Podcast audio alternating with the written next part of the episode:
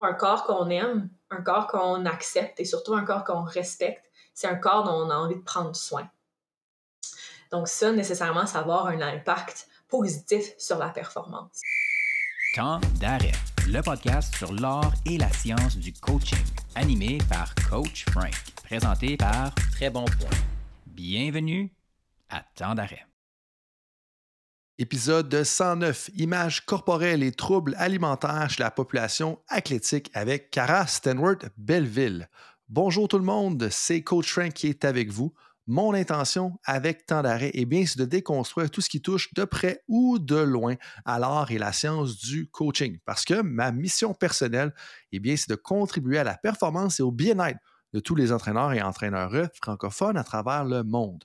Je pense que j'accomplis ça à travers le podcast d'un côté, mais aussi à travers mes différentes responsabilités comme conseiller aux entraîneurs, mon poste de professeur à temps partiel à l'Université d'Ottawa, ainsi que mes contributions à des études dans le domaine du développement des entraîneurs.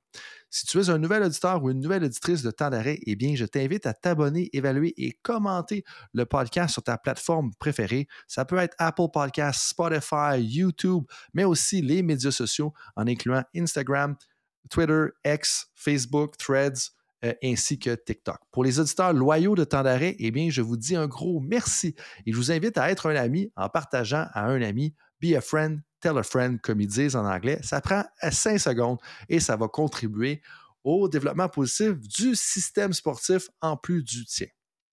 Pour l'épisode d'aujourd'hui, eh bien, c'était un intervenant dans le sport qui touche particulièrement à des sports qui ont des enjeux de poids, je pense que ça va décidément être un épisode pour toi. Ça va être un épisode pour n'importe qui qui est un intervenant et qui a à cœur le bien-être de son athlète parce qu'on va toucher au sujet, je dirais plutôt délicat, mais pas délicat dans le sens qu'il ne faut pas en parler, mais délicat dans le sens que comme, hey, c'est peut-être plus fragile qu'on pense, il faut peut-être faire attention à plus de choses qu'on le pensait, ou du moins que moi je le pensais avant l'enregistration, hein, l'enregistrement de cette conversation-là avec Cara Stanworth Belleville. Parce qu'au départ, on discute de l'origine de son intérêt à elle pour l'image corporelle, par la suite, on enchaîne avec la définition de l'image corporelle en différenciant chez certaines populations, les garçons, les filles, les athlètes et non-athlètes. Ensuite, on parle des facteurs euh, influençant le développement de l'image corporelle pour terminer en discutant de l'approche qu'on devrait prendre aujourd'hui pour adresser ou intervenir à ce niveau-là ou parler de ça entre nous euh, quand il était question, bien entendu, d'image corporelle. Et on a la personne parfaite euh, pour nous parler de ça, euh, Cara, qui est chef de projet chez Équilibre. Elle est aussi nutritionniste et ex-athlète de haut niveau, car elle possède, et elle possède un baccalauréat en nutrition de l'Université de Montréal et une maîtrise de cette même université. Elle a contribué à un atelier pour les entraîneurs de l'Institut national du sport du Québec sur les troubles alimentaires chez les athlètes. Elle se spécialise dans les problèmes liés à l'image corporelle et aux troubles alimentaires, en particulier chez les adolescents. Son expertise vise à promouvoir une image corporelle positive lors de la pratique d'activité physique, soutenant jeunes et adultes.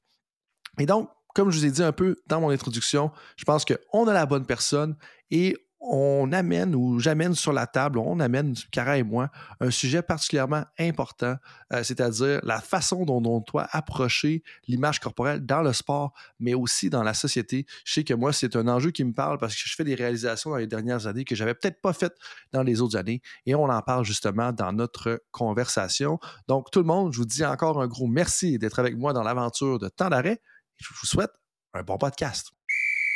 Et puis là, euh, bon, Cara, tu me parles du fait que tu as nagé puis tout ça. Euh, mais là, aujourd'hui, en ce moment, comme tu as vraiment un gros intérêt personnel pour l'image corporelle, euh, est-ce que ça vient justement un peu de ton passé d'athlète? C'est-tu de là que ça sort? Parce que moi, en fait, ce que je suis curieux de savoir, question plus générale, c'est d'où est-ce qu'on en vient à se spécialiser dans un sujet qui est aussi niché que l'image corporelle? Oui, ben en, en plus ça, en fait, dans le fond, euh, moi j'ai nagé depuis euh, de, de 6-7 ans jusqu'à 23 ans. Donc, euh, tu sais, je veux dire, moi, le sport, ça m'a apporté tellement de choses, puis je changerais mon expérience pour, pour rien au monde. Il y a tellement eu de, de bénéfices, puis d'expériences de, positives. si c'était si à refaire, je le referais. Euh, peut-être justement un peu différemment par contre, parce qu'en effet, dans les milieux où moi, euh, j'ai grandi vraiment euh, plus au niveau du contexte sportif, de l'environnement sportif, il y avait beaucoup de, de de commentaires qui se faisaient. C'était une culture, malheureusement, où est-ce que l'apparence prenait beaucoup de place. donc, ça l'a un petit peu teinté, justement, euh, beaucoup mes, pensées quand j'étais plus jeune, ma confiance. Euh, je voyais l'impact que ça avait aussi sur, sur mes coéquipières. En fait, je veux pas, depuis que je suis quand même toute jeune, c'est une c'est, cette préoccupation que j'avais par rapport à l'apparence puis à l'importance, entre guillemets, que, je, pouvais avoir avec cette la performance. Euh, c'est ça, ça a beaucoup teinté mon passé. Et donc, dès que euh, j'étais, euh, je te dirais, plus vers euh, cégep, c'est là que j'ai développé justement un intérêt un petit peu plus pour la nutrition. je peux pas dire que c'est nécessairement sain. quand je suis rentrée en nutrition, je, je, dirais que ça a été comme la meilleure chose qui m'ait pu m'arriver, moi, où est-ce que ça m'a vraiment ça m'a complètement changé de perspective, ça m'a vraiment donné une, une meilleure euh, vision d'ensemble de qu'est-ce qu'une qu'est-ce alimentation saine, des comportements puis une relation saine avec le corps, l'activité physique puis puis euh, puis la nourriture, puis ça m'a permis justement de faire oh OK, il y a quelque chose qui se passe là, du moins dans, dans le milieu où j'étais où est-ce qu'il y, y, a quelque chose à faire, fait que je me suis vraiment intéressée davantage à la nutrition sportive et aux troubles de comportement alimentaire, j'ai fait ma maîtrise sur le sujet. Euh, j'ai travaillé un petit peu en, clinique les premières années euh, de ma carrière. Pendant comme 4-5 ans, j'ai travaillé justement plus avec les athlètes qui avaient des troubles de comportement alimentaire.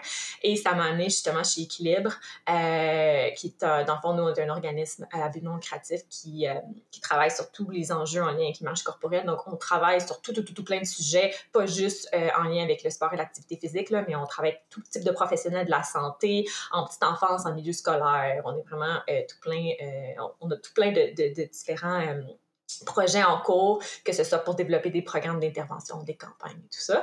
Mais euh, moi, étant vraiment euh, un petit peu plus intéressée justement aux enjeux euh, en lien avec le sport et l'image corporelle, ben, c'est sûr qu'en ce moment, c'est systématique, c'est ce qui m'allume le plus. Ben, d'un, je peux le sentir dans tous les échanges qu'on a eus dans les dernières semaines, clairement que ça, ça t'anime, puis il y a une passion pour ça. Mais là, si tu me le permets, je, je reculerai peut-être un peu en arrière dans tout ce que tu viens de me dire. Euh, donc là, tu t'es rentré justement en nutrition. Puis de la façon dont t'en parlais, puis dis-moi là si je me trompe, là, ça me dérange vraiment pas que tu m'exposes sur la place publique, tu sais. Mais ça a quasiment eu un effet thérapeutique pour toi un petit peu, tu sais, ou est-ce que comme tu as compris des choses que tu avais peut-être juste vécu dans le passé, mais que tu n'avais pas mis des mots dessus? Est-ce que. Puis, puis, en fait, je serais surtout curieux de savoir, parle-moi un peu de comment est-ce que ton arrivée en nutrition a, changé justement ta perspective, puis a influencé un peu ta compréhension de tout ce que tu nous mentionnais? Oui. Ben, je, je veux dire, moi, j'ai eu des c'est comme très parenthèse personnelle mais moi moi j'ai eu beaucoup de problèmes de, de... j'ai jamais eu un trouble alimentaire diagnostiqué. On appelle ça un, trouble alimentaire euh, non spécifié où est-ce que tu, tu réponds pas nécessairement à tous les critères etc mais c'est là que j'ai réalisé pour la première fois de ma vie que tous les comportements que quasiment qui étaient encouragés dans le milieu où j'étais hmm. c'était des troubles alimentaire essentiellement. Fait que ça m'a comme réveillée un petit peu, je pense, par rapport à ça. Puis euh, euh, on dirait que c'était tellement normalisé, c'est ça, que je m'en suis comme jamais rendu compte. C'est quand même un phénomène qu'on observe chez les athlètes retraités aussi, ou que du moins qui, qui, qui, sont un plus âgés, c'est pas ça que je veux dire, mais qui, qui, sont, qui, sont plus loin peut-être dans leur carrière, où ça peut prendre un moment pour réaliser que tel type de, de comportement que j'ai vécu, ou telle situation, ou telle expérience, c'était peut-être pas tout à fait normal ou sain. Ça peut prendre un, un, moment pour le réaliser. Puis je pense que j'étais justement dans cette période de, de ma vie-là, début vingtaine, où est-ce que tu prends un pas de recul, puis tu as un meilleur jugement critique par rapport justement à ces expériences-là. Mm-hmm. Puis avec tout ce que j'étais en train d'apprendre en nutrition, euh, ça m'a comme éveillée. L'expérience par rapport à d'autres, ça peut être complètement différent aussi parce que j'en connais des, des, des, des, euh, des, personnes qui sont rentrées en nutrition, puis ça peut faire l'effet contraire. Ça peut éveiller au contraire des préoccupations qui n'étaient pas là. Euh, donc, tu sais, à chacun son expérience, puis à, chacun ça, ça, ça c'est ça. Mais euh, moi, ça a eu cet effet-là de me réveiller par rapport à oh mon Dieu, ok, c'est pas tout à fait, c'est pas normal. Ben oui, puis tu sais, ça, je pense que ça se transpose à plein Mm-hmm. d'autres aspects, autant au niveau de la culture, euh, du leadership, des discours que tu vas avoir peut-être dans le vestiaire, dans une équipe, jusqu'aux troubles alimentaires qui sont peut-être renforcés, encouragés. Euh, tu t'en rends pas compte tant que tu sors pas de là parce que tu sais, le sport, en bout de ligne, et notre sport qui nous est propre à nous dans nos expériences d'athlètes, c'est tout le temps une bulle. Mm. tu sais. Ça peut être une bulle de 15 athlètes, ça peut être une bulle de 60 athlètes, c'est une bulle, puis c'est un microcosme où est-ce qu'il y a une chambre d'écho de personnes qui se renvoient des comportements puis des attitudes que c'est comme accepté puis c'est toléré tu sais, dans son milieu. Puis clairement, là, qu'on on va plonger en profondeur dans l'image corporelle parce que moi, c'est. C'est mon, c'est mon intérêt numéro un, le fait que tu sois là. tu sais, euh, c'est quelque chose que, à laquelle, je- en fait, j'étais inconscient de jusqu'à peu près il y a six Mhm. mois. tu sais, c'est quoi, puis qu'est-ce que ça comprend? Puis en fait, je connais pas encore grand-chose à part que je veux en savoir plus par rapport à ça parce que euh, il y a eu des événements qui se sont passés là, dans, dans le cercle de mes Mhm. jeunes filles. là. Euh, puis tout ça. Mais là, je m'en je m'en peux pas de te demander, je peux pas m'empêcher de te demander. Tu as parlé de troubles alimentaires qui sont normalisés dans l'espace sportif, mais qu'on se rend pas compte que c'est des troubles alimentaires avant Ouais. qu'on sort. Sans nécessairement se parler peut-être de ce qui est spécifique à toi, mais plus en général, as-tu peut-être deux, trois exemples de troubles Euh, alimentaires Mais en fait, que en réalité c'est comme Juste pour clarifier, dans normal? le fond, c'est des comportements qui peuvent être des, dans le fond, des, des, des symptômes de troubles alimentaires, par exemple. Fait que c'est pas nécessairement comme En fait, le trouble alimentaire est normalisé, c'est plus que les comportements peuvent être normalisés. Donc, le fait, par exemple, euh, tu sais, de, de, je pense beaucoup à ce qui me vient, c'est l'entraînement excessif, par exemple. Donc, d'utiliser parfois euh, l'entraînement euh, comme forme de, punition ou pour toujours en mettre plus. Donc, déjà qu'on s'entraîne, tu t'entraînes, par exemple, 20, 25, voire même 30 heures par semaine dans ton sport, que, ben, ah, ben, pour atteindre cet idéal-là ou cet objectif-là corporel, on va faire en sorte que tu t'entraînes encore plus. Euh, donc, ça, euh, ça peut être. euh, justement un type de, comportement qui peut être un peu plus normalisé, la restriction alimentaire aussi, euh, de vraiment avoir beaucoup de règles externes qui vont gouverner ce que un athlète peut ou ne peut pas manger. Euh, c'est sûr que ça, c'est tout sur un spectre aussi au niveau de la restriction, puis au niveau des comportements qui, peuvent être euh, plus extrêmes. Il y a tout aussi des, des formes de- de compensation qui peuvent mener à... justement des, des, des, des, des- ce qu'on appelle des, des, des binges, euh, bref. Donc, euh, c'est Mhm. c'est le genre de, de, de comportement qui peut être plus normalisé, mais tu sais, c'est souvent un peu moins dans l'extrême aussi. Là, tu sais, ce que je suis en train de nommer, c'est peut-être un petit peu... euh, ça, ça peut-être parle pas à tout le monde parce que mon Dieu, ok, c'est comme extrême comme commentaire, mais ça peut être des petites, tu sais, c'est- tout un petit peu des, des micro-actions, des, des- des petites choses qui à tous les jours viennent on, inculque ça, euh, ça, ça, vient créer justement un peu toute cette préoccupation excessive qui peut mener justement vers le développement de ces comportements-là qui peuvent être plus euh, problématiques et éventuellement troubles alimentaires. Je pourrais vous parler un peu de ce spectre-là, euh, de, de, l'insatisfaction jusqu'à l'obsession, mais ça peut être des petits commentaires du genre... euh, tu sais, allant de Hey, euh, t'as l'air en forme, t'as-tu perdu du poids? À Hum, mange pas euh, le pain, hein, on sait que euh, ça va paraître demain. Ou, tu sais, tout petit, petit. tu sais, Puis c'est pas quelque chose du tout qui est unique au sport, là. Ça, c'est quelque chose qui, qui est omniprésent Ben oui. dans la société d'aujourd'hui, où est-ce que ce discours-là autour de tout de, quoi qu'on a de l'air, de tout ce qu'on mange, de comment on bouge, quand on bouge, la durée qu'on bouge, c'est beaucoup, beaucoup, beaucoup commenté. Puis il y a, beaucoup de, de, de, messages, de, fausses croyances qui sont véhiculés à travers ces, ces, ces types de commentaires-là, par exemple. Euh, Ben, tu sais, le commentaire que tu me parles de microaction, moi, il me parle beaucoup, tu sais, euh, moi qui essaie d'être positif puis d'encourager le monde dans la vie à être en santé, tu sais, j'arrive de mon voyage justement en, Angleterre, puis il y a un de mes collègues que la dernière fois que je l'avais vu, tu sais, il était un petit peu en surpoids, tu sais, puis d'un coup, comme, euh, quand je l'ai rencontré en Angleterre, il était comme, hey, il avait vraiment l'air plus en shape. Puis j'ai dit exactement ce que tu de dire en anglais avec mon accent francophone, tu sais, mais j'ai dit, hey, comme, hey, pour vrai, t'as l'air comme t'as l'air plus en forme, tu sais, depuis la dernière fois qu'on s'est vu, comme euh, en tout cas, je sais pas si tu, fais un effort, mais t'as l'air vraiment plus en forme. Sa réponse a été comme de dire ben oui, justement, à cette heure, je m'en vais à l'école en vélo à, chaque jour, tu sais. C'est un professeur universitaire, fait qu'il a fait des changements de comportement. Mais là, tu me dis ça, moi, ça fait augmenter mon sentiment de culpabilité, fait que je te remercie pour ça. C'est pas Euh, l'objectif non sinon- plus, tu sais, je veux dire, c'est tellement, comme je dis, c'est tellement normalisé dans notre société, c'est tellement, tellement Ouais. omniprésent que, euh, là, c'est là, l'exemple que j'ai donné, ça serait un exemple de, com- de commentaire qui se dit positif, comme ça se veut un compliment. Donc, ça, c'est souvent, euh, je pense que de plus en plus dans notre société, on, on- est conscient qu'un commentaire négatif ou une moquerie ou une insulte, c'est pas correct, mais euh, on n'a pas encore tout à fait, on a, cette sensibilisation par rapport à l'impact qu'un commentaire positif peut avoir, euh, ça peut être tout aussi problématique parce qu'on ne sait jamais ce qu'on est en train d'encourager chez quelqu'un. On ne sait jamais qu'est-ce qu'on est en train, euh, comment ça va être reçu. Qu'est-ce que peut-être que la personne, par exemple, elle est euh, euh, elle vit une situation familiale super difficile, puis ça a eu un impact justement sur son, son, son alimentation, son sommeil, il y a tout plein de facteurs de ses habitudes de vie, puis que ça a résulté en une perte de poids, puis on est en train de la féliciter pour son état, qui n'est pas quelque chose qui, qui, qui est nécessairement positif, puis ça vient beaucoup justement renforcer, encore une fois, l'importance qu'on accorde à l'apparence, au poids dans la société.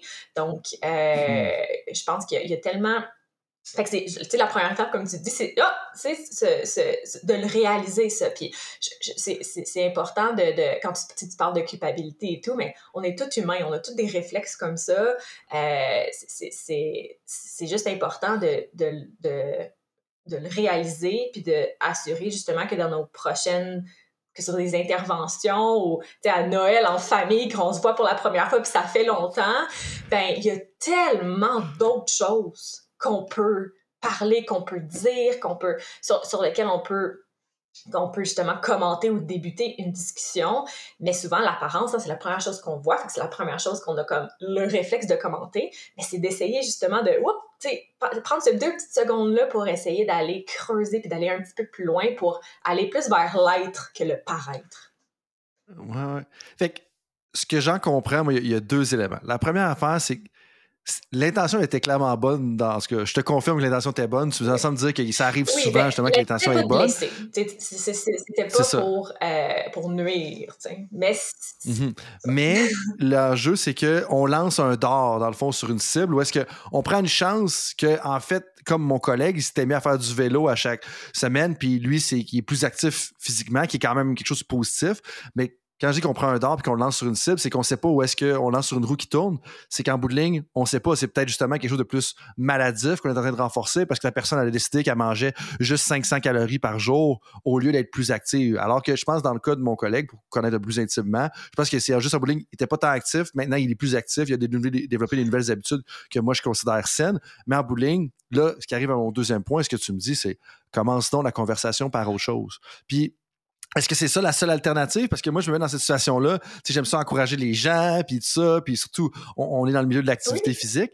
Euh, c'est quoi l'autre alternative ou qu'est-ce qu'on peut faire autre que de dire Hey, euh, hey je suis content de te voir, t'as as vraiment l'air en forme, tu sais, qu'est-ce qu'on peut faire d'autre? On commence par un autre sujet Même ça, c'est complètement. l'air en forme.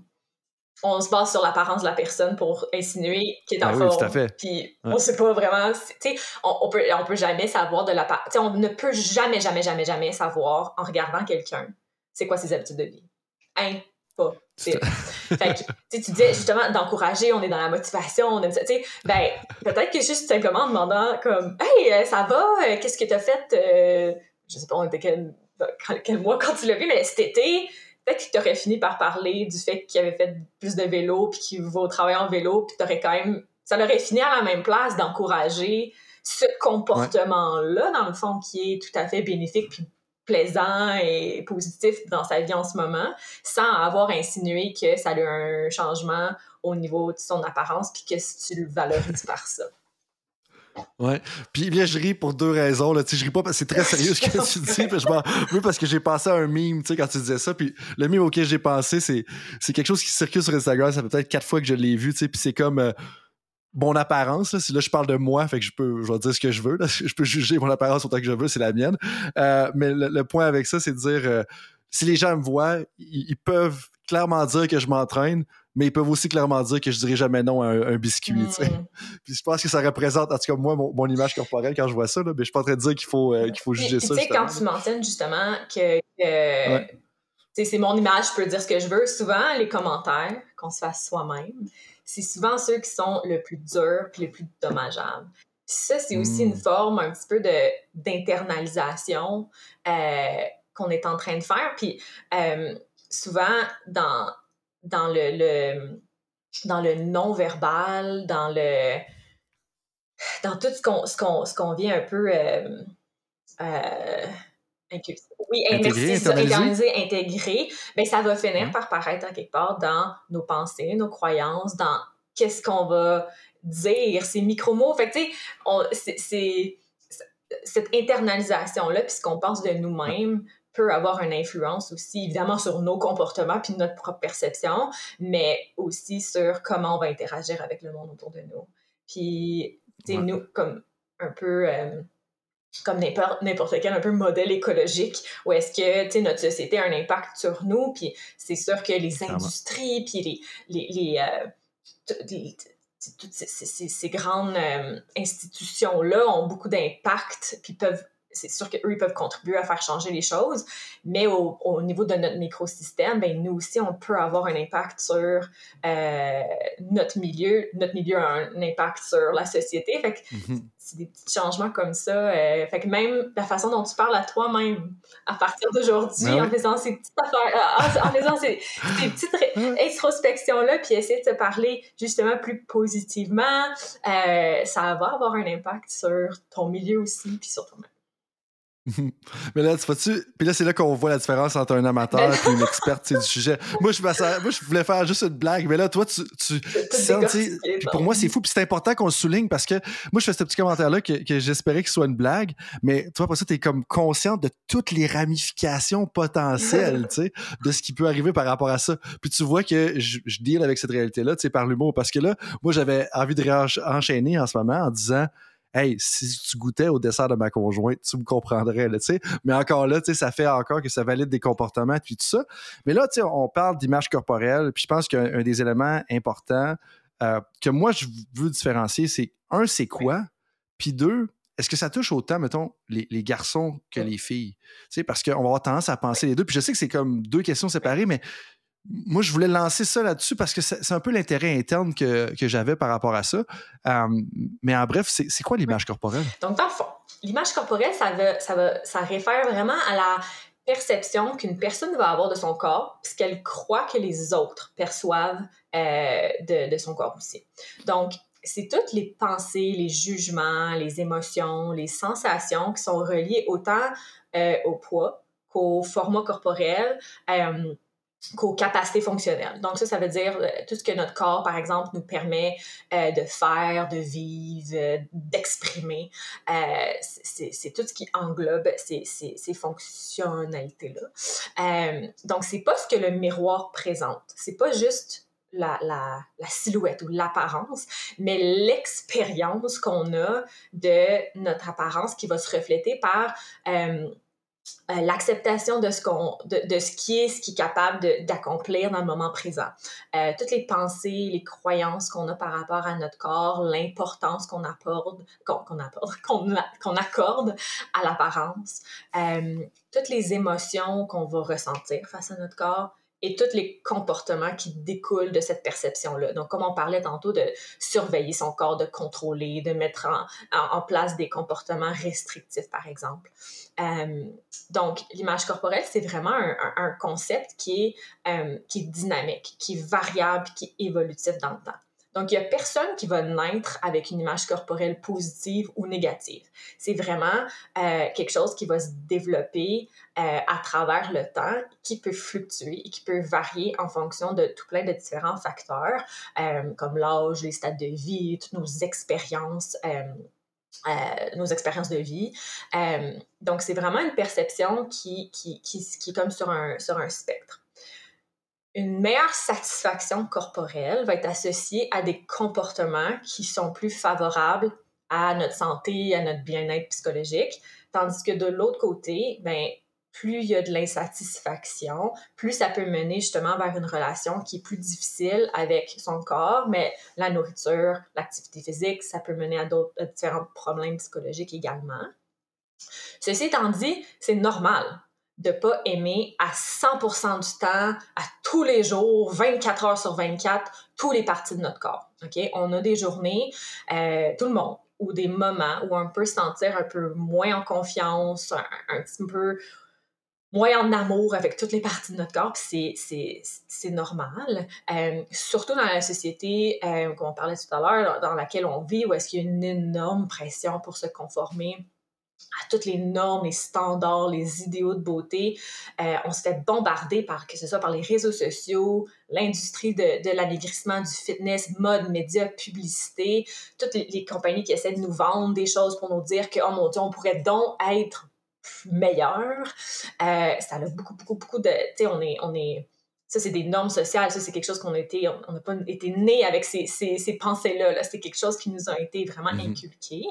Euh, donc, euh, avec une, quand, sur le spectre, je reviens à ça, sur euh, quand on est plus dans une, légère insatisfaction corporelle, on pourrait dire, c'est là qu'on peut, par exemple, euh, moins aimer certaines parties de notre corps, mais quand même en apprécier d'autres. L'espace-temps va pas nécessairement être majeur. Fait que ça va pas prendre toute la place de, de cette préoccupation prendra pas nécessairement toute la place. L'humeur demeure quand même positive.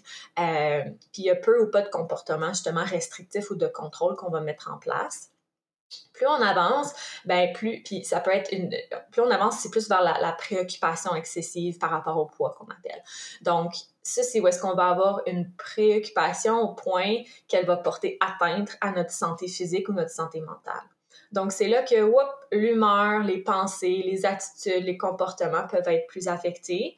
Euh, L'investissement qu'on va avoir dans le, le, contrôle de surveiller son corps, peut penser ici à, euh, les peser ou euh, prendre des mesures anthropométriques, de se comparer dans des vêtements, des choses comme ça. On va beaucoup ruminer justement par rapport à, ça prend beaucoup de place. Euh, il peut avoir de la honte, de la colère, des émotions plus négatives qu'on peut ressentir par rapport à, notre corps puis nos capacités justement fonctionnelles à cet égard-là. Et au bout du spectre, on a les obsessions. Donc c'est là que au niveau, tu sais, ça l'altère vraiment le fonctionnement d'une personne. Donc, ça prend vraiment toute la place, toutes les, il y a des pensées puis des idées qui sont très intrusives par rapport euh, à, euh, par rapport au corps. C'est là, c'est aussi qu'on va retrouver les troubles de comportement alimentaire aussi, euh, par rapport à, à ces profils-là. Euh, ça va influencer la concentration, que ce soit à l'école ou au travail. Ça peut découler vers les problèmes relationnels. Donc, ça prend vraiment toute la place. Ça, c'est vraiment l'extrême du spectre. Puis, je trouve ça important un peu d'en parler de ces nuances-là parce que, comme tu disais, ben est-ce que c'est plus un enjeu de fille, un enjeu de garçon? Ben, tu sais, c'est c'est pas juste les filles, c'est certainement aussi les garçons. Euh, au niveau des adultes, j'ai pas de statistiques par rapport à ça, mais euh, au niveau des adolescents, dans la dernière enquête de santé des jeunes du Québec, on a euh, sondé qu'il y avait 55% des jeunes québécois au secondaire, donc les adolescents, qui étaient insatisfaits de leur corps. C'était 57% des filles et 54% des garçons. Donc, hmm. le, l'insatisfaction, elle est présente chez les deux. La façon que ça se manifeste va être différente. Donc, par, c'est logique au sens où est-ce que les idéaux de beauté sont pas pareils chez les garçons et chez les filles. Euh, puis là, je parle vraiment de façon très genrée, là, mais euh, dans les personnes, par exemple, qui vont s'identifier plus femmes, ben il y a un différents types de, stéréotypes et de, normes de beauté qui, sont différentes de ceux qui vont s'identifier euh, comme des hommes. Donc, euh, la façon dont on manifeste les types de comportements peuvent être différents. Donc, c'est super important de comprendre à travers un peu tout ça que c'est pas parce qu'un jeune ou un athlète ou un adulte, peu importe, est fier de son corps de façon un peu superficielle que ça veut nécessairement dire qu'une image corporelle positive. C'est possible que hmm. l'importance que la personne accorde à l'apparence prenne beaucoup de place, qui surveille régulièrement son corps, euh, qui, qui, essaie de, de, de, tout le temps viser pour un, un, idéal, puis ça, fait en sorte qu'ils vont mettre en place des, comportements de contrôle ou de restriction. Bref, donc euh, c'est important de, de, comprendre que parce qu'on a eu des, j'ai eu des, témoignages par exemple, euh, je, reviens au milieu sportif où est-ce que on peut dire comme ah ben moi je, suis dans un groupe de garçons puis tu sais ils, se prennent des selfies devant le miroir puis je vois qu'ils s'aiment fait qu'ils n'ont pas de problème ça veut pas ça veut pas du tout dire qu'il n'y a pas tous ces comportements là ou ces pensées là qui, qui, mm-hmm. se mettent en place à cause que c'est comparativement par exemple à, la à ce qui peut se passer où, les, chez les filles où ils peuvent par exemple euh, plus euh, nommer directement comme quoi euh, ils sont pas bien dans leur corps par exemple fait que c'est pas parce que c'est pas manifesté de la même façon que c'est pas pour autant un enjeu au niveau de l'image corporelle. Ouais, puis c'est là que dans tout ce que tu viens de dire, moi, ce que je trouve qui est difficile à cerner, c'est de dire quand est-ce qu'un comportement est problématique ou quand est-ce qu'un euh, indique justement une insatisfaction malsaine avec ton image corporelle. Je te donne un exemple. Tu, sais, tu me parlais des mesures anthropométriques tout à l'heure. Ben, tu sais, une personne qui veut améliorer sa composition corporelle parce qu'elle se sent pas bien dans son corps, par exemple, etc. Mais là, elle va prendre des, elle peut prendre des mesures anthropométriques autour de son corps. Puis là, éventuellement, c'est un outil quand même important quand tu veux mesurer la progression. Tu sais, nous, on le faisait comme entraîneur personnel quand dans, dans, une autre mmh. vie. Tu sais. Donc, c'est là que, puis, puis moi, le, le côté délicat là-dedans, c'est que je prends, un, le côté des pinces, là, euh, je ne me rappelle plus le, terme exact, mais les pinces anthropométriques, là, donc pour savoir le, comme l'épaisseur du gras à différentes parties, ou de l'autre côté, mettons, peser, euh, peser le nombre de grammes de quelque chose que tu vas manger, te peser à chaque jour. Moi, ce que je veux dire, c'est que d'un côté, on, sait quand même que si on veut s'améliorer, il faut faire un suivi de nos résultats, de notre performance, de nos, caractéristiques, si l'objectif est réellement s'améliorer. Mais là, moi, l'incertitude ou l'enjeu ou la chose avec laquelle je. Qu'est-ce que ça me ça bouscule un peu dans ma tête, c'est de dire quand est-ce que c'est simple et quand est-ce que ça ne l'est mm-hmm. pas, tu sais? Ben, c'est une. La question est simple, la réponse est complexe au sens où est-ce que tout ce que tu viens de nommer, pour moi, c'est des comportements qui moi, m'indiquerait une relation possiblement problématique, plus problématique avec la nourriture. Euh, tu sais, au sens où est-ce que de, de, de, de, calculer, de peser, d'avoir ce suivi-là aussi euh, rigide, justement, démontre une certaine c'est un peu symptôme d'une certaine rigidité alimentaire qui m'amènerait à vouloir poser plus de questions par rapport à ton expérience ta relation, puis tu sais, je veux pas là faire un, non, non, mais c'est pas moi. Là. non, non, en fait, c'est pas nécessairement moi, c'est des gens. en fait, non, c'est vraiment de mon background d'entraîneur personnel puis de préparateur physique. Parce que les préparateurs physiques, ils vont dire, ben là, moi, il faut que je les prenne les pinces. On est dans un sport où est-ce que, mm. euh, tu sais, telle affaire comme, je sais pas, moi, la composition corporelle est importante pour euh, le poids que tu vas faire pour te qualifier pour telle compétition. Fait que c'est vraiment de ce côté-là. Tu sais, les trois exemples, t'es pas personnel. En fait, t'es vraiment, ben, en fait, personnel par proxy, si on veut. Là.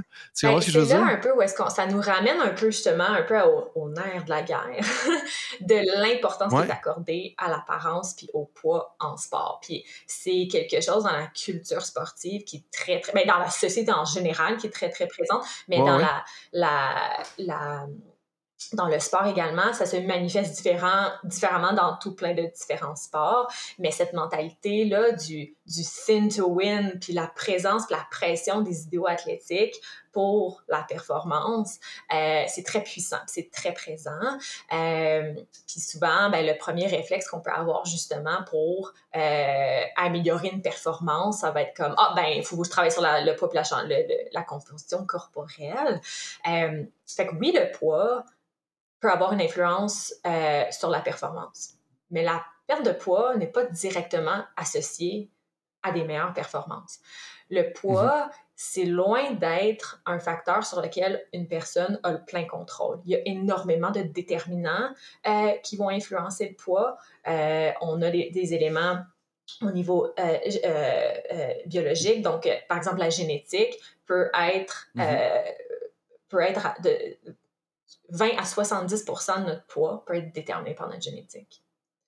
Euh, donc, on s'entend que ton contrôle là-dessus n'est pas euh, nécessairement euh, très élevé là, dans certains, euh, dans la majorité Mhm. des, des situations. Euh, on a des facteurs justement euh, plus euh, environnementaux, ton statut socio-économique, tous tes traits de personnalité, tes habitudes de vie. Il y a énormément de facteurs euh, qui Mhm. influencent le poids qui ne sont pas modifiables. Donc, de penser qu'on a le plein contrôle sur notre poids, que c'est une question de volonté, puis que c'est une simple formule mathématique, c'est c'est c'est c'est c'est euh, c'est pas vrai donc euh, c'est ça fait que le, le, le, poids en tant que tel c'est c'est vraiment loin d'être euh, un facteur sur Mhm. lequel quelqu'un a plein contrôle puis c'est certainement pas le seul euh, facteur évidemment de, la performance il y, en a, tellement plus puis en, essayant de trop contrôler de manipuler de, modifier son poids ou sa composition corporelle au-delà de la capacité de notre corps, parce qu'on a tout un poids euh, naturel qu'on appelle, euh, ben on risque de vraiment compromettre d'autres facteurs de la performance, mais aussi de la santé. Au niveau de la performance, ben, si on est tellement rigoureux, puis on est, on, on est, on, est, on est en train de tellement contrôler qu'on est en carence, qu'on est en manque d'énergie, c'est sûr que ça va affecter nos, notre sommeil, notre récupération, notre concentration. Euh, ça, ça, ça, ça, peut nuire à, à, notre humeur, notre confiance. Dire, il y a beaucoup d'éléments euh, qu'en essayant de, de, de contrôler ce paramètre-là, ça vient causer beaucoup plus d'enjeux d'un autre. Ouais.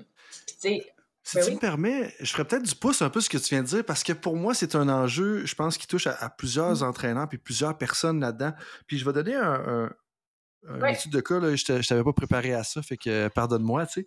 Mais euh, bon, si je ne me trompe pas, il y a un consensus paper, là, donc un article consensuel, là, je ne sais pas si la traduction elle est parfaite, mais bref, un article de plusieurs personnes, consensus paper qui est sorti quand même récemment, qui disait que les athlètes féminines qui avaient, euh, qui mangeaient pas assez de calories par jour, ça l'entraînait comme beaucoup de problématiques. Puis le chiffre exact, je pense que c'était 30 kilocalories par kilogramme de masse maigre ou peut-être livre de masse maigre, là, bref, citez-moi pas là-dessus, allez voir, on le mettra en référence.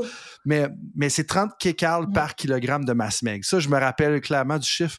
Mais tu sais, mettons une athlète, dans ce cas-là, dans un sport, on va dire, euh, technico-artistique, qui a justement que les gens au cerveau autour d'elle, probablement qu'elle mangeait pas assez, qu'elle mangeait pas le kilocalories. Puis pour mettre en contexte les gens, ce qui sort dans le, le consensus paper, c'est de dire que si tu manges pas ça, ben ça va avoir des, un impact sur tes fonctions biologiques, que ce soit, biologiques, que ce soit tes hormones, ton système reproductif, puis tout euh, ouais.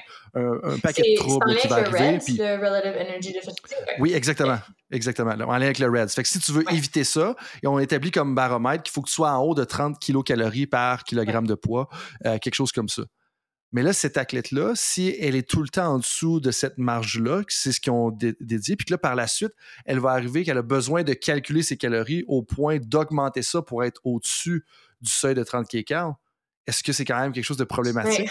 C'est là que moi, la, la relation que j'ai avec, ou, ou, la perception que je trouve vraiment difficile, c'est de dire à quel point on suit, à quel point on suit pas, quand est-ce que c'est positif, quand est-ce que Puis je sais qu'il y a des entraîneurs qui Mais ont, oui. ont, plein de défis avec ça. Ben, là, pour répondre à ça directement, tu sais, moi, je, je veux dire, moi, j'ai une approche qui n'est pas centrée sur le calcul, sur les portions. Okay. Euh, c'est beaucoup plus en, en, lien avec l'alimentation intuitive, où est-ce que tu fais confiance à ton corps par rapport à ce qu'il a besoin euh, en termes de, de, tes signaux de, de, de faim, de satiété, de tes envies, de tes préférences. Puis dans un contexte sportif, ça, ça, ça, ça s'applique tout en étant conscient justement un petit peu de, de toute cette... Euh, euh, ce que tu manges avant, pendant, après les entraînements, il y a une petite. Il y a, ouais. Pour. Euh, structure, c'est pas le meilleur mot là, que, que j'ai trouvé, là, mais il y a quand même quelques applications de nutrition sportive qui peuvent se faire encore dans le cadre de l'alimentation intuitive. Et moi, par exemple, si j'étais pour travailler avec cet athlète-là, ben moi, en tant que professionnelle de la santé, je suis consciente de ses besoins, mais je ne lui demanderai jamais, exigerai pas qu'elle le calcule par elle-même. On va. De, de, par nous, notre travail ensemble, euh, travailler sur des objectifs pour augmenter sa consommation alimentaire en fonction de son rythme, de ses préférences, sans qu'elle doit calculer euh, précis, mm -hmm. précisément, parce que dans un cas comme celui-là, ben puis en fait, dans tout, quand, on commence à tellement avoir cette rigueur-là, ben, ça peut beaucoup développer justement cette, ces préoccupations excessives par rapport à, à, ce qu'on est en train de manger, euh, puis euh, influencer beaucoup la relation qu'on a avec la nourriture. Donc là, c'est mm-hmm. un cas peut-être un petit peu plus justement de dénutrition où est-ce que il, fallait, ben, il faut recadrer, puis ça, ben comme il faut respecter, je pense qu'en là on parlait d'entraîneur, mais je pense qu'en tant que n'importe quel intervenant, il faut respecter ses limites professionnelles aussi, puis se dire, OK, moi ma ah limite est ici, c'est peut-être normal que je sache pas quoi faire parce que c'est pas mon rôle d'intervenir dans cette situation-là. Mm-hmm. Je pense que en tant qu'entraîneur, il y a vraiment une belle opportunité d'avoir ce contact-là avec l'athlète, de, développer justement un espace de, de confiance pour que quelqu'un, un athlète puisse venir dire comme hey, je me sens de telle façon, je me sens pas bien. OK, comment puis dire OK, ben comment est-ce que je peux t'aider? Ben on est capable un peu de, dépister qu'il y a un problème, de reconnaître les signes justement d'un enjeu, puis de référer à la bonne personne qui va pouvoir prendre en charge puis encadrer cette situation-là euh, selon mm-hmm. euh, euh, l'approche qui est appropriée dans, dans ce contexte-là. Ouais, puis ce qui arrive avec le, calcul, puis là, on prenait le calcul des calories, par exemple, mais c'est un peu le même principe, selon moi, que les pinces anthropométriques. C'est de dire que c'est peut-être une solution à court terme, mais que la personne, c'est pas une habitude de vie à long terme, qu'elle dire, elle va être capable de reconnaître ses euh, signaux de satiété, elle sera pas nécessairement capable de reconnaître que, comme, OK, ben là, hey, quand, est-ce que je me sens bien au-delà du chiffre qui est là, comment est-ce que moi, je me sens bien avec mon corps, tu sais? Puis là, la petite nuance ou le petit aparté sur les entraîneurs m'amène à vouloir davantage différencier un peu. C'est quoi un peu le, portrait de l'image corporelle chez la population générale, puis la différence qu'on voit justement chez la population mmh, athlétique? C'est comme un peu quoi la différence entre les deux portraits, parce que là, on, parle de ça, mais des fois, comme on disait au départ, on est tellement dans une bulle qu'on oublie qu'on est dans une bulle. Fait que je suis juste curieux de savoir un peu c'est quoi la différence entre les deux portraits, du côté général puis du côté plus athlétique. Mais dans le fond, euh, en, comme vraiment en général, la littérature euh, euh, observe dans le fond que les athlètes, de façon générale, ont une image corporelle plus, plus, plus positive que les non-athlètes. OK? Fait dans, euh, il y aurait plusieurs raisons pour ça. Fait dans un premier temps, les athlètes, ben, ils pourraient justement venir, ils valorisent davantage tout ce que leur corps permet euh, d'accomplir. Donc, le fait que à travers l'activité physique, ben, on a une meilleure connexion possiblement avec notre corps, on, y fait plus confiance. Euh, justement, la fonctionnalité corporelle que je parlais euh, au début, ben, elle, peut être un petit peu plus... Euh, les athlètes sont plus sensibles à ça, fait que ça peut agir comme facteur de protection contre l'objectification puis cette capacité-là de se valoriser au-delà de juste son image. Fait que ça, ça serait une des, des raisons pourquoi peut-être les athlètes ont une meilleure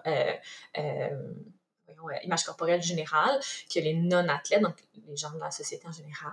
Il y a aussi beaucoup de bénéfices psychosociaux du sport qui peuvent euh, être plus protecteurs aussi euh, au niveau psychologique.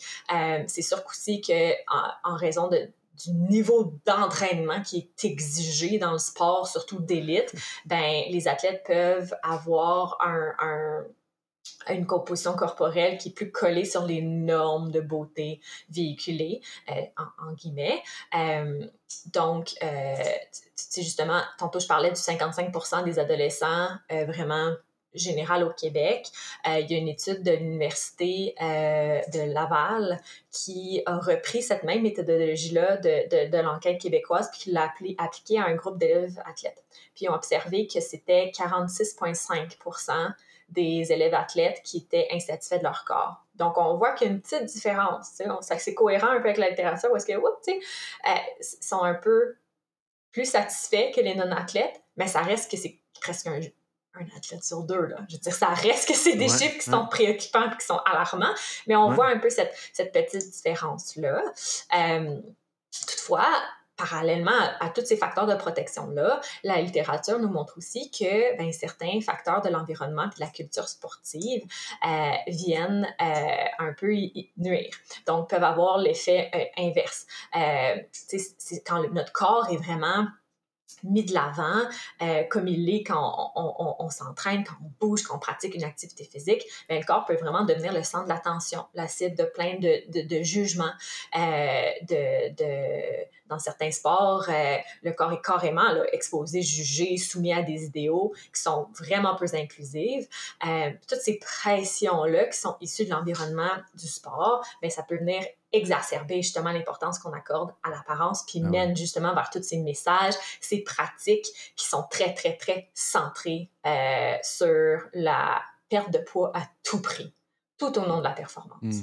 Euh, donc, euh, on, observe justement qu'au niveau comportemental, que les athlètes ont des comportements problématiques plus élevés que les non-athlètes. Donc, euh, là, je ne vais pas dire n'importe quoi, je, vais mais quand, fait dans le fond, si je comprends bien, pendant que tu, recherches peut-être la, précision. la statistique, je, voulais juste. Euh, s'il y a un problème, s'il y a un problème, le problème est plus grave.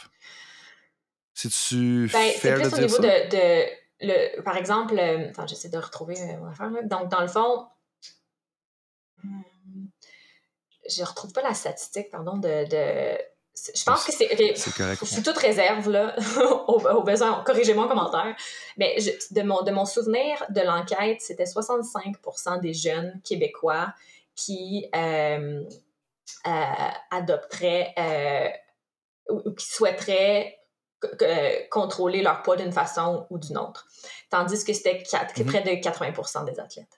Donc, on voit qu'au niveau du comportement, d'être prêt à mettre en place des, des, des, comportements qui peuvent être dangereux, malsains, ben que c'était plus élevé justement chez les athlètes. Donc, on voit justement que ça veut, c'est pas, c'est un peu, ça revient un peu à mon propos tout à l'heure de c'est pas parce que tu es plus satisfait de ton corps que tu mets pas nécessairement en place euh, des comportements qui peuvent être euh, dangereux pour toi. Euh, donc, euh, c'est ça. Je vais essayer de retrouver la. OK, non, c'est parfait. non, non, mais ça fait, ça fait, c'est très intéressant. Puis là, comme si on enchaîne là-dessus, comme là, tu parles un peu des différences entre les deux. Mais moi, je suis curieux de savoir, tu sais, comment est-ce que l'environnement va influencer le développement? Parce que, par exemple, nous, quand on parle du développement des entraîneurs, on parle souvent du développement des entraîneurs et de l'environnement parce que l'entraîneur fait partie d'un mm-hmm. écosystème sportif dont tu es très bien conscient, dont tu fais mm-hmm. partie d'ailleurs. Fait que moi, je suis curieux de savoir, puis, puis je pense a des choses qui sont importantes à, réaliser, qu'en fait, je sais pas c'est quoi les réalisations qui sont à faire, mais je pense qu'une conversation importante qui doit avoir lieu, c'est de dire, OK, là, mais comme dans toutes les problématiques des athlètes, qu'on peut voir chez les athlètes, l'environnement sportif influence grandement le développement de l'image corporelle mm-hmm. et tout ça. Et c'est là que moi, je, me suis dit, tu es probablement la meilleure personne à qui poser la question. De comment est-ce que ça comme l'environnement influence justement le développement de l'image corporelle des individus? Tout à fait. Ben, je, le prendrai encore plus de plus, le plus gros niveau macro encore. C'est comment est-ce que l'image corporelle se développe à la base.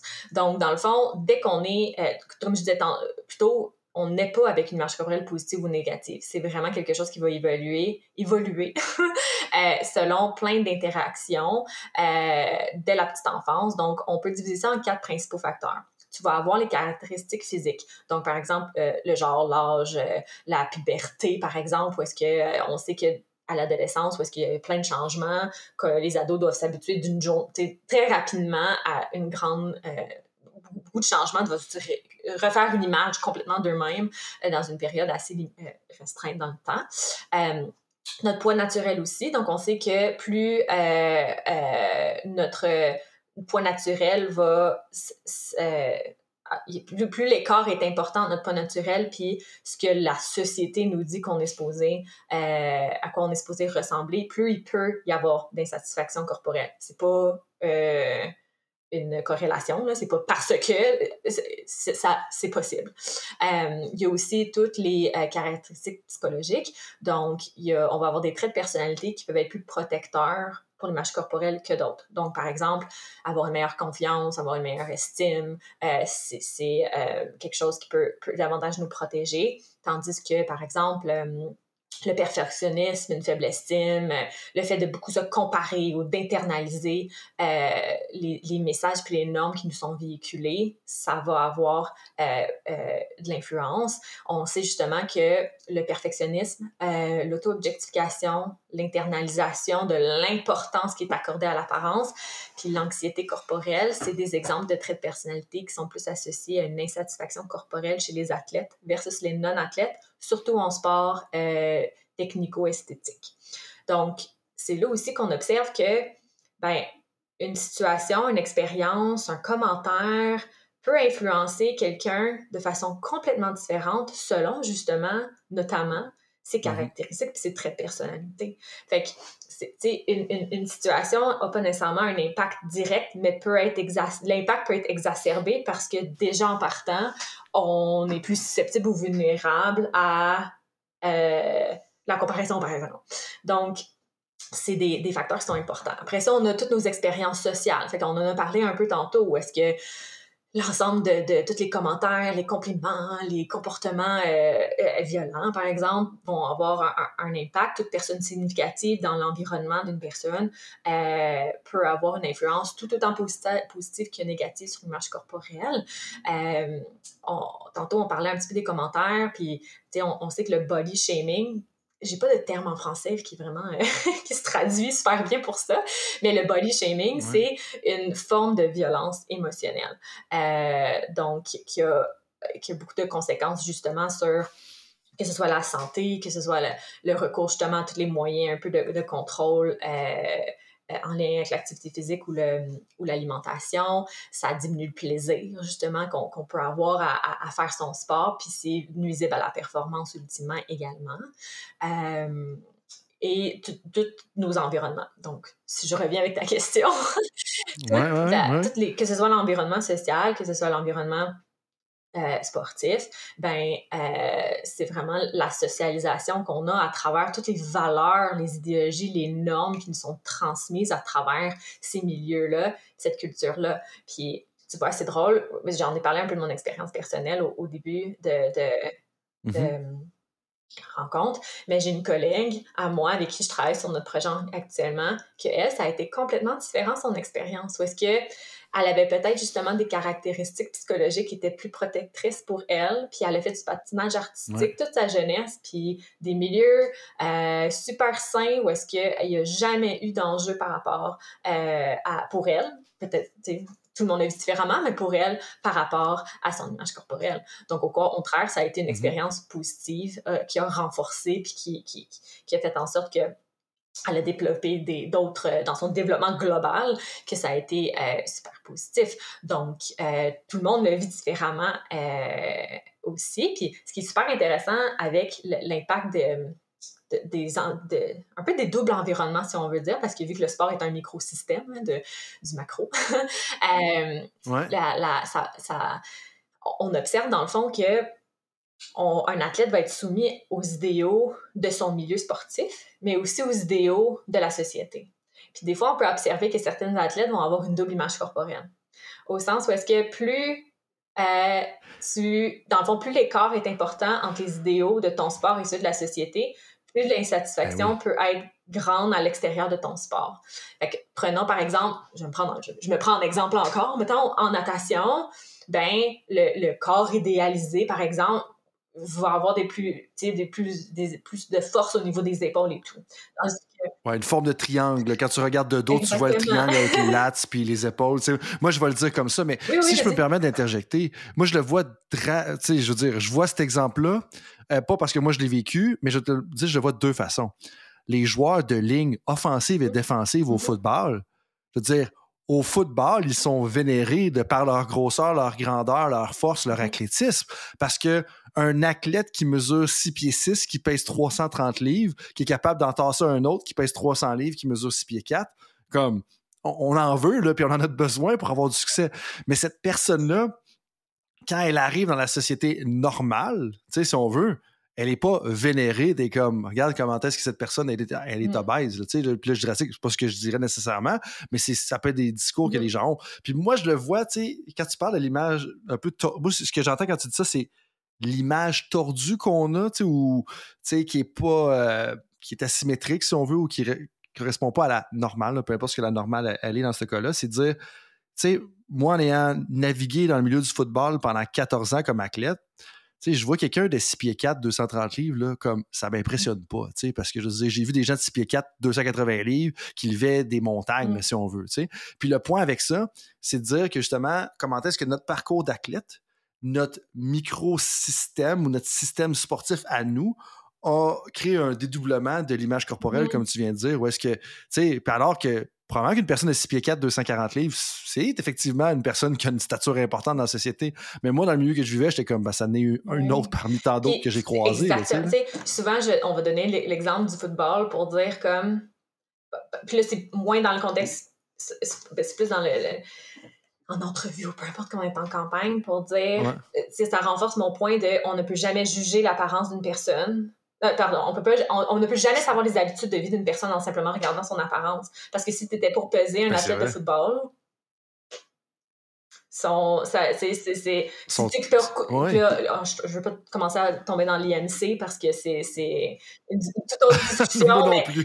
On devrait juste mais, pas en mais parler c'est, de l'IMC. essentiellement euh, une mesure très Ça pourrait être un mot tabou, tu sais, comme. Ouais, c'est peut-être un Oui, mot genre c'est qu'on ça. juste annuler ou sais, n'est pas canceller, du tout euh, une mesure qui devrait être évaluée pour, euh, pour euh, établir la santé Mais- de quelqu'un. Mais justement, si on était pour prendre cet exemple-là, souvent Oui. on l'utilise pour dire comme, ben justement, cette personne-là, euh, ça veut pas dire qu'elle est en santé, puis on peut pas juger de son apparence pour ça. Puis qu'il y a des personnes comme Jason Kelsey qui mesure, je pense, 6 pieds 3, qui pèse 270 livres, qui est super athlétique. Puis je serais curieux de savoir son pourcentage de gras, justement, parce que, tu sais, des, armoires à glace, où est-ce que, dans un sens, où est-ce que. Il est quand même. Il y a beaucoup de muscles en dessous de la, rondeur extérieure qu'on pourrait voir, tu sais. Puis en ligne, il est peut-être bien content avec ça. Fait que bref, dédoublement de l'image corporelle en raison de la Oui, différenciation entre ton milieu sportif et la société. que Je reviens à mon exemple d'épaule. Ben, moi, quand je sortais de la piscine, ben, c'était pas valorisé, ça, chez les, les normes de beauté Ben oui. féminine, etc. Puis c'était la même chose chez certains sports, par exemple, euh, où un, je prends un garçon en patinage artistique, par exemple, pas nécessairement la musculature qui est idéalisée dans, dans la société. Fait qu'il peut avoir cette espèce de, de double image corporelle-là. Puis ça, c'est fascinant parce que moi, je me suis toujours sentie comme ça, euh, personnellement, dans mon sport. Puis quand j'ai- j'ai j'ai commencé à lire là-dessus, je suis tombée en bas de ma chaise pour faire Oh mon Dieu, je reviens pas. Ben oui. Ça, c'est pas validant comme information. Puis il y a des sports que c'est beaucoup plus cohérent l'image dans ton l'image valorisée dans ton sport puis l'image valorisée à l'extérieur du sport. Et même là, j'amènerais, tu parlais des gens tout à l'heure, tu sais, dans certains sports, l'image qui est, euh, on va dire, favorisée pour les hommes dans le sport et dans la société sont pas mal plus cohérents que dans, dans d'autres sports. là. Fait que bref, ça, c'est c'est super intéressant. Mais tu sais, comme là, tu, tu me parles un peu de tout ça, c'est- fascinant, mais moi, je me pose la question comme comment est-ce qu'on peut reconnaître les signes? On a un, un athlète en avant de nous, une athlète en avant de nous, une personne en avant de nous en général. Comment est-ce qu'on peut reconnaître les signes que la personne elle a une image corporelle positive? Et comment est-ce qu'on peut reconnaître qu'elle a des, une image Négative. corporelle négative? Puis potentiellement qu'il faut lui apporter du soutien, justement. Donc, euh, en effet, donc, euh, dans le fond, il y a plusieurs euh, signes qu'on peut regarder. C'est- sûr que c'est. je, je vais en nommer pour, pour vous aider un petit peu à, avoir des drapeaux rouges puis reconnaître, mais c'est très aussi. Euh, vous y allez aussi personnaliser la chose, mais par exemple, quelqu'un qui va éprouver, par exemple, euh, beaucoup de honte, de culpabilité, de haine à l'égard de son poids. Fait que justement, ces petits commentaires-là qu'on peut observer quand on est en... euh, si on mange en équipe ou quand dans les, dans les vestiaires. Les vestiaires, là. Quand il n'y a pas d'adultes proches ou de personnes... euh, quand l'entraîneur n'est pas là, par exemple, ça se jase beaucoup dans les Mhm. vestiaires par rapport à ces préoccupations-là. Fait que c'est c'est là qu'on peut en, en entendre souvent.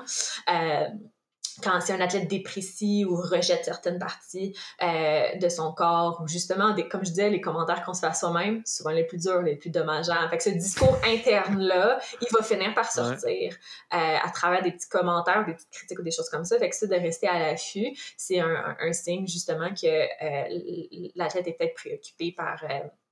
par euh, son apparence. Euh, si on cherche justement à transformer son corps pour ressembler absolument à un idéal euh, euh, ou un modèle ou peu importe, euh, quelqu'un qui va écoute, j'en ai parlé tantôt un peu des signaux, faire confiance en son corps, fait quelqu'un qui, qui écoute peu, qui ignore sa faim, sa satiété, ses besoins. Ça, c'est c'est un signe justement de peut-être des, des comportements qui sont plus ou moins sains ici. Euh, encore une fois, des, on en a parlé tantôt des comportements peut-être un peu plus euh, problématiques au niveau euh, du, danger non sécuritaire, donc de faire des régimes, du surentraînement, si on est tout le temps en train de, de faire plus que ce que on, l'entraînement entre guillemets, normal exige. S'il y a mm-hmm l'utilisation de méthodes de compensation. Là, on est vraiment dans le, plus le trouble alimentaire par rapport à... Méthode de euh, compensation? L'utilisation de, de, de, produits, euh, des PSMA qu'on appelle des produits euh, amaigrissement et compagnie, donc des laxatifs, des brûleurs de graisse, des, des d'avoir recours à des vomissements. On est vraiment dans quelque chose de très, très trouble alimentaire au niveau du comportement. Mais ça, c'est, on appelle ça des méthodes de compensation. Après ça, si de façon générale, sa confiance est plus, euh, on voit au niveau de l'humeur, sa confiance est plus faible. On voit qu'il y a des changements peut-être euh, plus, euh, pas nécessairement du jour au lendemain, mais qui s'installent euh, quand même dans une certaine période de temps. qui c'est quelqu'un qui va vérifier beaucoup son apparence, qui va se surveiller, qui va éviter certaines situations aussi. Hein, si elle évite tout le temps les stretching après l'entraînement ou d'aller au restaurant, de manger avec ses, avec ses coéquipiers. Euh, ou d'aller à la piscine? d'éviter de, se faire prendre en photo, euh, d'éviter euh, justement, la, on sait qu'une des conséquences de l'insatisfaction corporelle au niveau de la relation avec l'activité physique, c'est que ça peut carrément être un abandon ou ou, à la diminution de la mm-hmm. pratique d'activité physique. C'est quelque chose qui est quand même bien documenté chez les filles. Euh, notamment, on a, il y a des organismes comme Vie Active, justement, qui adressent directement cette, cet enjeu-là. D'éviter de porter un vêtement, de masquer, de cacher son corps. Euh, si on voit qu'il est moins concentré dans sa pratique ou est moins engagé à l'école, qui a un impact sur la performance, hein, parce qu'on l'a nommé, on en a j'ai pas présenté toutes les conséquences de l'insatisfaction corporelle, mais uh-huh, uh-huh. nécessairement quand notre santé mentale, physique, euh, quand, quand, euh, il y a des répercussions justement sur notre sommeil, sur notre récupération, ça vient inévitablement nuire à la performance. Puis au contraire, une mm-hmm. image corporelle positive, où est-ce qu'on a plus confiance en soi, où est-ce qu'on va s'alimenter adéquatement, où est-ce qu'on va avoir des comportements qui nous permettent de, de, de de prendre soin de soi. Moi, je dis toujours un corps qu'on aime, un corps qu'on accepte et surtout un corps qu'on respecte. C'est un corps dont on a envie de prendre soin. Donc ça, nécessairement, ça va avoir un impact positif sur la performance. Donc, faut pas voir mm-hmm. le fait de favoriser une image corporelle positive comme un frein à la performance. Au contraire, ça ne peut que améliorer. Puis je, fais un parallèle un peu avec le, dernier podcast que tu as enregistré avec euh, Stéphanie euh, euh, qui, parlait justement des violences en lien avec, le sport. Puis elle parlait un peu justement de, ce phénomène-là de performance à tout prix, puis jusqu'où on va, on va. Puis moi, je pense pas que la, la, la performance à tout prix ne devrait pas être au détriment. En fait, la performance ne devrait pas être au détriment du bien-être, euh, puis du développement global de la personne. Puis, nous, on a des on reçoit des, on a des témoignages euh, des personnes avec qui, euh, des cliniciennes avec qui on travaille, parce que nous, on travaille, moi, je travaille pas directement avec les, athlètes ou nous, on mm-hmm. travaille avec les, les, intervenants plus. Puis avec les cliniciennes avec qui on travaille, nous, on a des témoignages d'athlètes qui disent qu'ils redonneraient leur médaille olympique si euh, ça pouvait faire en sorte qu'ils n'étaient pas au prix avec leur trouble alimentaire aujourd'hui. Ah ouais, c'est fou pareil. Hein? Donc, tu sais, ça a un impact important, là. Euh, ces enjeux-là, puis d'importance d'en prendre conscience, puis de favoriser justement des milieux euh, sportifs qui sont plus inclusifs, où est-ce que la, diversité corporelle est plus valorisée et où est-ce qu'on va justement favoriser une relation positive euh, de l'athlète avec son corps euh, et la nourriture puis l'activité physique. Fait que justement, ça va se traduire tout ça dans les signes qu'on va voir pour un, athlète qui a une image corporelle plus positive. Il, va davantage se valoriser pour tout ce que son corps va permettre de faire, de réaliser, au-delà de juste de quoi qu'il y a de l'air. Il va se traiter avec bienveillance, il va faire preuve davantage de, de flexibilité, d'équilibre, il va adopter des comportements justement qui sont euh, plus sains, il va faire confiance à son corps, euh, il va être plus confiant, il va s'affirmer, il va de meilleure humeur, euh, il va être capable de valoriser son unicité, puis la diversité des autres aussi. Donc, mm-hmm. tu sais, juste là-dessus, un autre lien justement avec le podcast qui euh, publié, tu sais, avec Stéphanie, tu sais, elle parlait comment est-ce qu'une grande partie de la violence qui est produite, qui est créée, qui, est faite, elle a lieu entre les mmh. pères. Tu sais, puis elle parlait un peu de à quel point c'est prépondérant. Mais ce que tu me disais un peu tout à l'heure, pour moi, ça revient à ça, je pense qu'il y a un gros rôle sur des intervenants dans la promotion d'une image corporelle positive, c'est d'éduquer les pères et les athlètes à quel genre de commentaires il y a peut-être lieu de faire dans un vestiaire, puis que le commentaire a peut-être lieu de ne pas faire dans un vestiaire, tu sais, à gauche puis à droite. Fait que, tu sais, ben, en même temps, jusqu'à un certain point, des fois, de donner ça, ça peut, ça peut les outils, mais j'ose penser que l'éducation, ça va prévaloir sur outils, sur comment est-ce qu'ils pourraient utiliser ça malicieusement. Euh, mais tu sais, parce que, tu sais, les athlètes, ben, c'est clairement une partie importante de l'environnement quand vient le temps de parler de la violence, quand vient le temps de parler de l'image corporelle. Mais justement, en lien avec l'environnement, tu sais, quelles sont les mmh. stratégies que l'on peut faire justement pour promouvoir un environnement qui est respectueux, inclusif, qui favorise le développement d'une image corporelle positive chez les jeunes athlètes puis les jeunes sportifs? Ben, j'adore ta question. Donc, tout à fait pertinent. Puis justement, juste parenthèse, parce que je pourrais, on pourrait en parler de ça pendant trois heures. Euh, il y a beaucoup euh, mm-hmm. de besoins justement dans le milieu pour mieux comprendre, pour mieux savoir comment intervenir, comment créer ces espaces-là. Puis Équilibre, on est justement en train de construire une boîte d'outils euh, pour euh, venir aider à, à, vous accompagner dans ces... Euh, dans ces, ces actions-là, donc à suivre dans la prochaine année. Ça va sûrement être prêt plus vers, vers 2025, mais c'est quelque chose qu'on est en train de développer. Donc, pour aujourd'hui... Ben, faire un tour sur le podcast moment-là. Par exemple, ben, tu sais, ça serait justement, tu sais, première affaire, un peu, on vit à notre nerf de la guerre, ça serait de diminuer l'importance accordée au poids et à l'apparence dans notre milieu. Puis, un peu comme Stéphanie, a, dans, son, dans son podcast, elle a dit aussi, c'est de pas être paralysé par... C'est un enjeu de culture du sport.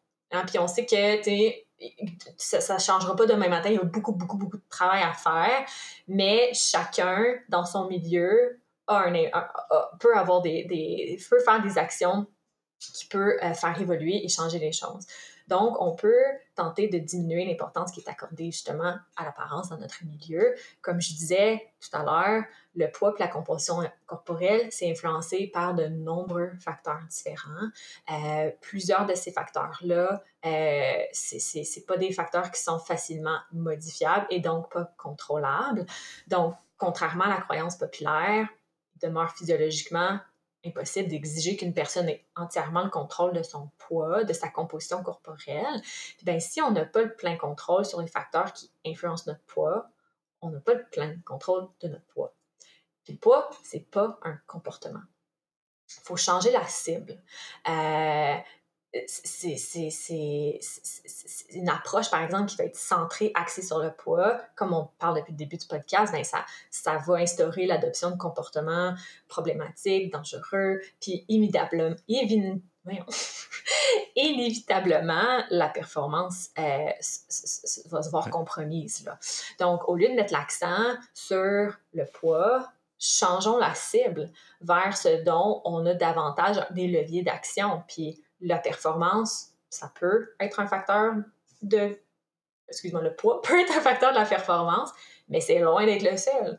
Est-ce qu'on peut miser davantage sur l'amélioration de la force, de l'endurance, de la flexibilité, de la technique, la maîtrise stratégique, la préparation mentale? Il y a tellement d'autres éléments euh, autour de ça. Puis encore, parenthèse peut-être personnelle, mais moi, j'ai quand je nageais, j'ai tellement eu de, de de mes coéquipiers, coéquipiers, coéquipières, par exemple, que si on avait arrêté de les acharner avec leur poids, puis qu'on s'était réellement concentré sur, par exemple, un enjeu qui avait de difficultés à la maison, puis ça affectait leur concentration puis leur santé mentale. Ben oui. C'était pas en, en se faisant dire perdre du poids que ça va changer quoi que ce soit par rapport à leur performance dans cet égard-là. Oui, puis ça, ça l'amène à un point tellement important de dire c'est pas vrai qu'on peut tout faire comme intervenant, préparateur physique, nutritionniste, peu importe, ou entraîneur. Puis je pense que des fois, on se pose pas assez la question de dire hey, parmi toutes les mmh. options que j'ai, où est-ce que je peux intervenir? Puis le cinq minutes d'intervention que je vais faire à ce sujet-là, à quel point ça va avoir un impact sur la mmh. performance? Tu sais, fait que les commentaires comme ça ici, tu vas peut-être, mettons qu'il y a des sports, je pense, je pense pas que c'est ton cas, mais il y a des sports que comme c'était la pesée avant chaque entraînement, tu sais, puis des choses comme ça, comme à ne pas faire, clairement, tu sais. Recommandation. moi, mon point avec ça, tu sais, je veux dire, c'est à l'extrême, c'est quelque chose qui, je pense que ça devient de moins en moins commun aujourd'hui, puis heureusement, tu sais. Mais le point que je veux faire avec ça, c'est, pour moi, ce qui est encore plus problématique dans cette image-là que tous les problèmes de santé, ce qui est quand même un peu euh, ironique à dire, euh, c'est d'arriver de dire que, OK, fait que toi, toi, à chaque jour, tu as 20 athlètes, tu vas prendre une minute par athlète pour les peser. Fait que tu as 20 minutes par entraînement, tu vas les peser. Il y a bien d'autres affaires que tu pourrais faire qui seraient plus rentables pour la performance de tes athlètes ah. que de passer 20 minutes à chaque jour. Tu vois ce que je veux dire? Puis c'est là que ça, c'est un symptôme, c'est un exemple X d'un problème plus grand, selon moi, où est-ce qu'en tant qu'entraîneur, en tant que professionnel, faut que tu te poses la question à un moment donné, c'est pas vrai que tu peux tout faire. Puis le temps que tu mets là, c'est-tu vraiment aussi rentable que tu le penses? sais? Puis là, même là, je dis rentable, c'est mm. peut-être pas la bonne façon de le faire. Là, on objectifie un peu le corps de l'athlète, dire on veut rentabiliser le temps qu'on met. Mais là, on est quand même dans une société, on est quand même dans la société occidentale, fait qu'il y a toujours un, optique, mais de dire c'est-tu ça qui va avoir le plus d'impact ou d'influence sur la performance? sais? Je pense qu'en bowling, il faut toujours se poser cette question-là. Fait que ça, c'est certainement, c'est ça. Fait que c'est vraiment un, encore une fois, on va développer plus d'outils, puis on va pouvoir, là, j'y vais vraiment globalement, généralement, pour essayer de, ben donner quelques pistes, puis de, surtout des pistes de réflexion de, de, si on observe que c'est quelque chose qu'on fait dans notre, dans notre pratique, ben de se, justement se, remettre en question avec bienveillance à travers tout ça, mais de réaliser que peut-être qu'on peut justement changer cette cible-là. Euh, après ça, ben, d'éviter de soi-même faire des commentaires en lien avec le poids et l'apparence. On en a parlé au début d'à quel point ça peut, c'est omniprésent, que c'est souvent banalisé. Un commentaire euh, positif comme négatif euh, peut, peut, peut, faire du tort. Euh, il y a tellement d'autres choses par le... Ah, oui? Si je peux t'interpeller là-dessus, comme ce serait quoi justement les mots à utiliser quand, quand on parle un peu du poids puis tout ça? Moi, je trouve que c'est un enjeu important. Puis tu sais, euh, je n'ai déjà entendu une nutritionniste en parler dans le passé. Malheureusement, je me rappelle pas des points parce que je présentais juste après elle. puis tu sais, moi, j'ai mes trois filles à la maison qui vont être des adolescentes. J'essaie d'être un bon papa. On va les laisser juger dans 20 ans si c'était le cas ou pas. Tu sais, comme c'est quoi les mots à utiliser, justement, ou comme les formulations ben, C'est pas nécessairement des mots des formulations plus que des, des, Sur quoi, encore une fois, sur quoi on met la cible, sur quoi qu'on. Qu'est-ce qu'on. De quoi qu'est-ce qu'on valorise, tu sais, puis. Euh, il y a tout, de valoriser davantage, par exemple, tout ce que, encore tout ce que le corps peut, permet de faire, d'accomplir, de, de, miser davantage sur les talents, sur les efforts, sur les qualités, sur les traits de personnalité, sur les attitudes.